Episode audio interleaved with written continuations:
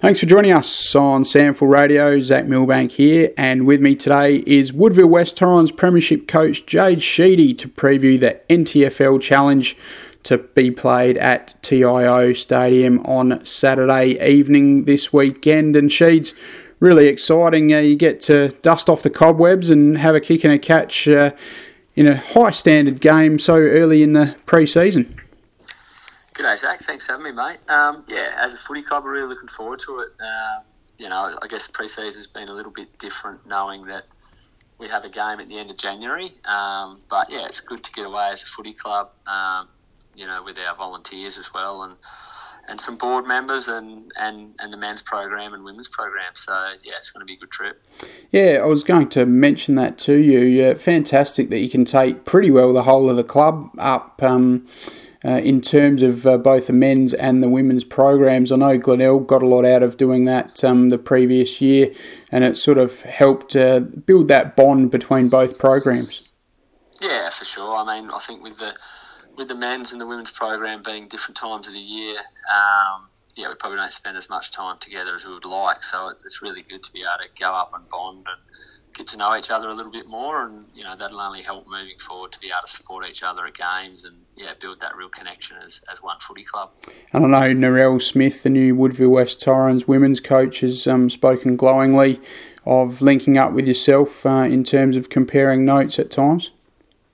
Yeah, yeah, love Narelle. Nah, she's a ripper. She's uh, we see the game very similar, and um, yeah, the girls have been doing a a big hard pre-season and their, their list is building nicely so hopefully there's some uh, success for the girls program not too far away.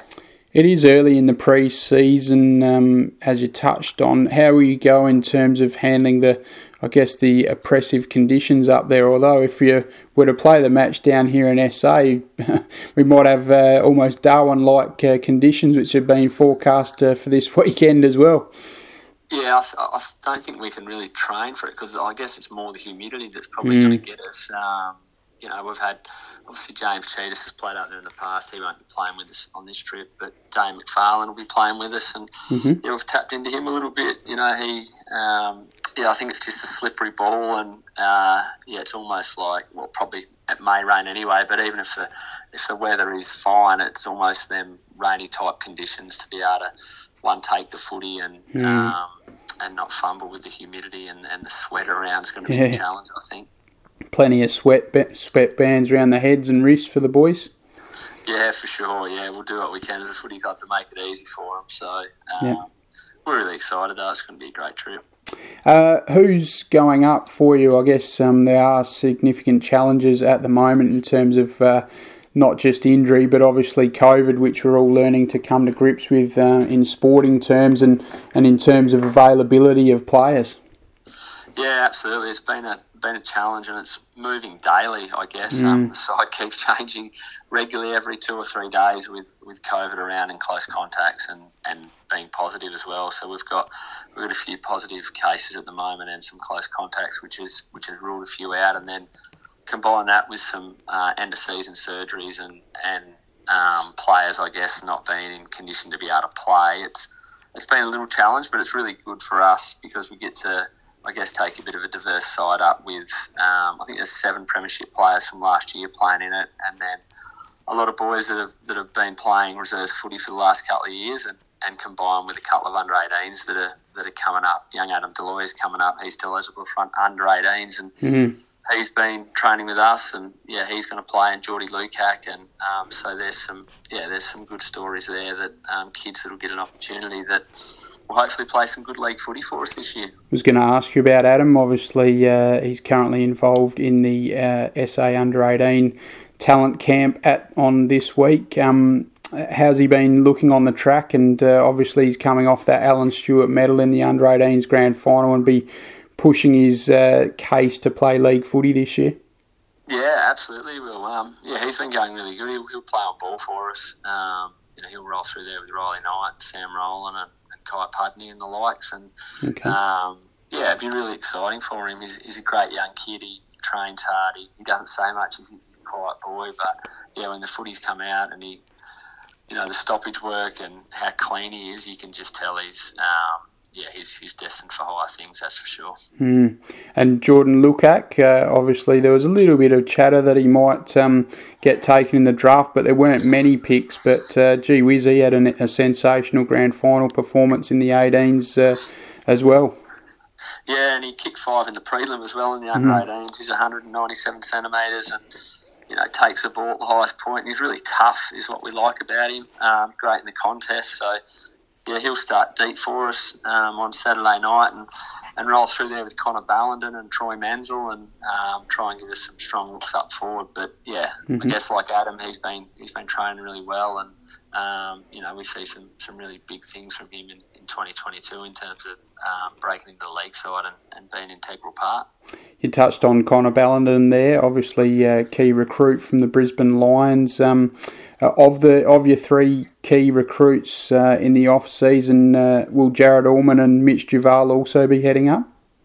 Uh, Jared's not coming. He's just hurt his hamstring of late. Um, mm-hmm. But but Mitch and Connor will both be going, so they'll obviously be playing at, at different ends. But mm-hmm. Connor will be playing, um, I guess, a traditional sort of centre half forward for us, and, and Mitch will be playing a back row. But yeah, all three recruits are, have been really strong, and I guess you know Jared's been at the footy club before, and he's a really um, elite trainer, and he uh, it's been good to get him back to the footy club and continue to drive standards. And it's just another voice and mm. someone else that can drive standards. And, and Connor's the same. I guess Connor. Um, Connor's come from an AFL environment, and they're always good to get in. They, you know, they see a different way, and um, they've been trained in a in a professional environment. And he's been great, as as has Mitch. Mitch is looking really strong and fit, and hasn't missed a beat in pre-season. So looking forward to him playing down back for us. Ballenden, in particular, I guess, um, suddenly takes on that little bit more importance on Saturday, but potentially uh, for the rest of the season, if you are to be without Jack Hayes, if he's signed by St Kilda, would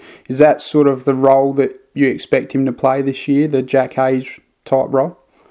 Yeah, I think so. Yeah, I mean, it's you know, obviously when we recruited Connor, Jack was still with us, and, and we all hope Jack gets a go at, at St Kilda. I think we all know he deserves at least an opportunity to play AFL footy. So, yeah, it's been good getting Connor in if, if Jack does go to St Kilda um, because he is a little bit of a like um, for Jack. You know, he takes a good overhead mark. He can can help out in the ruck. He's, he's very mobile, like he's 200 mm-hmm. centimetres, but he gets around the ground very well. He's got a really elite kick for a big man. So, mm-hmm. um, yeah, we're lucky to have him at the footy club. Uh, what's the latest on Jack Hayes? Um, do you sense that he might um, get a gig with the Saints? I hope so. Yeah, mm. I, yeah, I think I think so. Like he's there's two list spots available. I speak mm. to him every few days, and he seems to be training well. And um, you know, they said that they should know hopefully by the end of Jan, so it's not too far away. But mm. I guess the footy club we're bracing ourselves that he's not going to be here. yeah, um, yeah. He's the only one training. There's two list spots available, and yeah, mm. I think the whole footy club and all the boys and you know and the coaches want him to get an opportunity because yeah. we've seen what he's done at in the SANFL and State League, and he and he deserves to go at AFL. Indeed, he does, uh, as does uh, James Tsitas, who's worked incredibly hard to put himself in that position and made the call to come over to the SANFL and play with the Eagles. And uh, a bit tougher for him, though. Obviously, there's only the um, there's four players up there training, and only the one list spot with the Gold Coast Suns. Um, how um, what's James been um, feeding back to you from there? It's all positive from James. Then he's that type of character. But mm-hmm. um, nah, I love him. I speak to him regularly. He's um, I think the one, he comes second in their time trial. He's a really good trainer. Um, he'll definitely leave no stone unturned in in his endeavour to, to try and make it onto a list. That's for sure. So. Mm. Um, yeah, like Jack, I'd, I'd love to see James get a go. Just his, his work rate and his ability to get from contest to contest. I think he could he could play at the higher level for sure. Mm. Uh, you touched on earlier in the chat, Jade, about some um, guys missing with injury and surgery. Um, who are a few of the key people in that uh, category?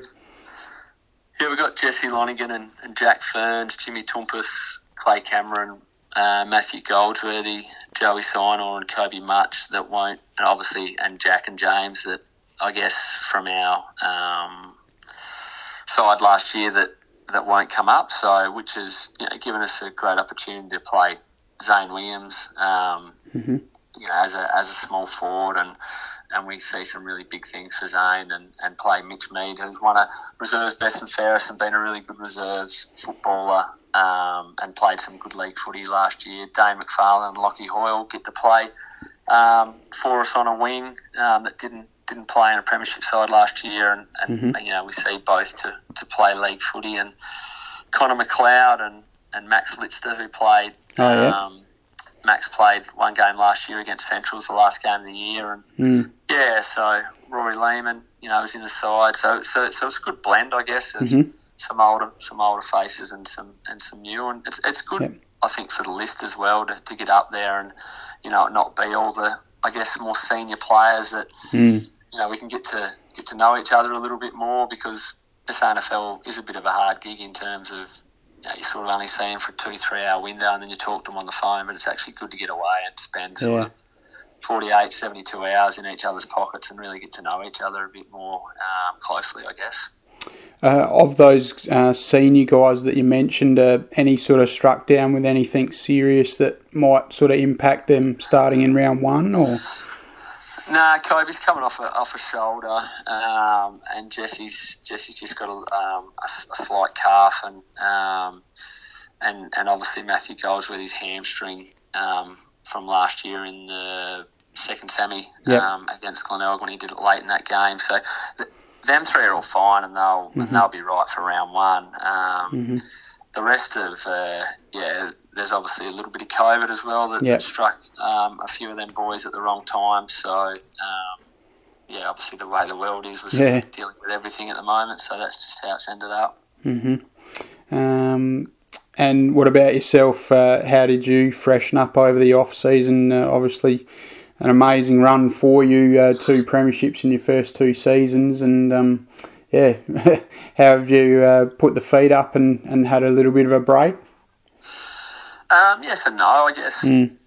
I guess once the, the season finishes, because we've finished so late, you, you sort of roll into list management and um, exit meetings with all the players, and so that, that does take its time. And um, and then you look at the list, and obviously, you know, when you were going to lose Tyson and um, you know potentially lose Jack, and, and what that looks like, and we probably thought that we might have lost a Geordie Lukac and a Luke Beacon. So yeah. we've been lucky to so it's, it's always a bit of a guessing game until until mm. the draft. So, but you know, we've got some really strong under 18s coming through. Um, there's actually 18 of them training this year in the league squad, um, mm. and they won the premiership. And our reserves have been around the mark for a couple of years, and um, yeah, so you know, we got obviously three recruits in, which it wasn't as many as last year, but last year was a bit of a different turnover. So mm-hmm. yeah, we feel that the list is healthy and strong, and um, it's going to be a good blend of some kids that will come through that will get an opportunity you know, to play regular reserves footy and um, and well, I guess to some extent we start to build a little bit of a new list. Indeed, and we look forward to seeing that list uh, develop as it did uh, 12 months ago uh, when you lost several players to the AFL and you rejuvenated it beautifully uh, to win back to back premierships. And uh, obviously, three-peat is the goal in 2022, and we'll see how that unfolds. Uh, Sheeds, thank you very much for your time on SANFL Radio. We always appreciate you making yourself available and wishing you all the best and the footy club all the best up in Darwin. Yeah, thanks for having me, Zach. We'll talk during the year. See you, mate.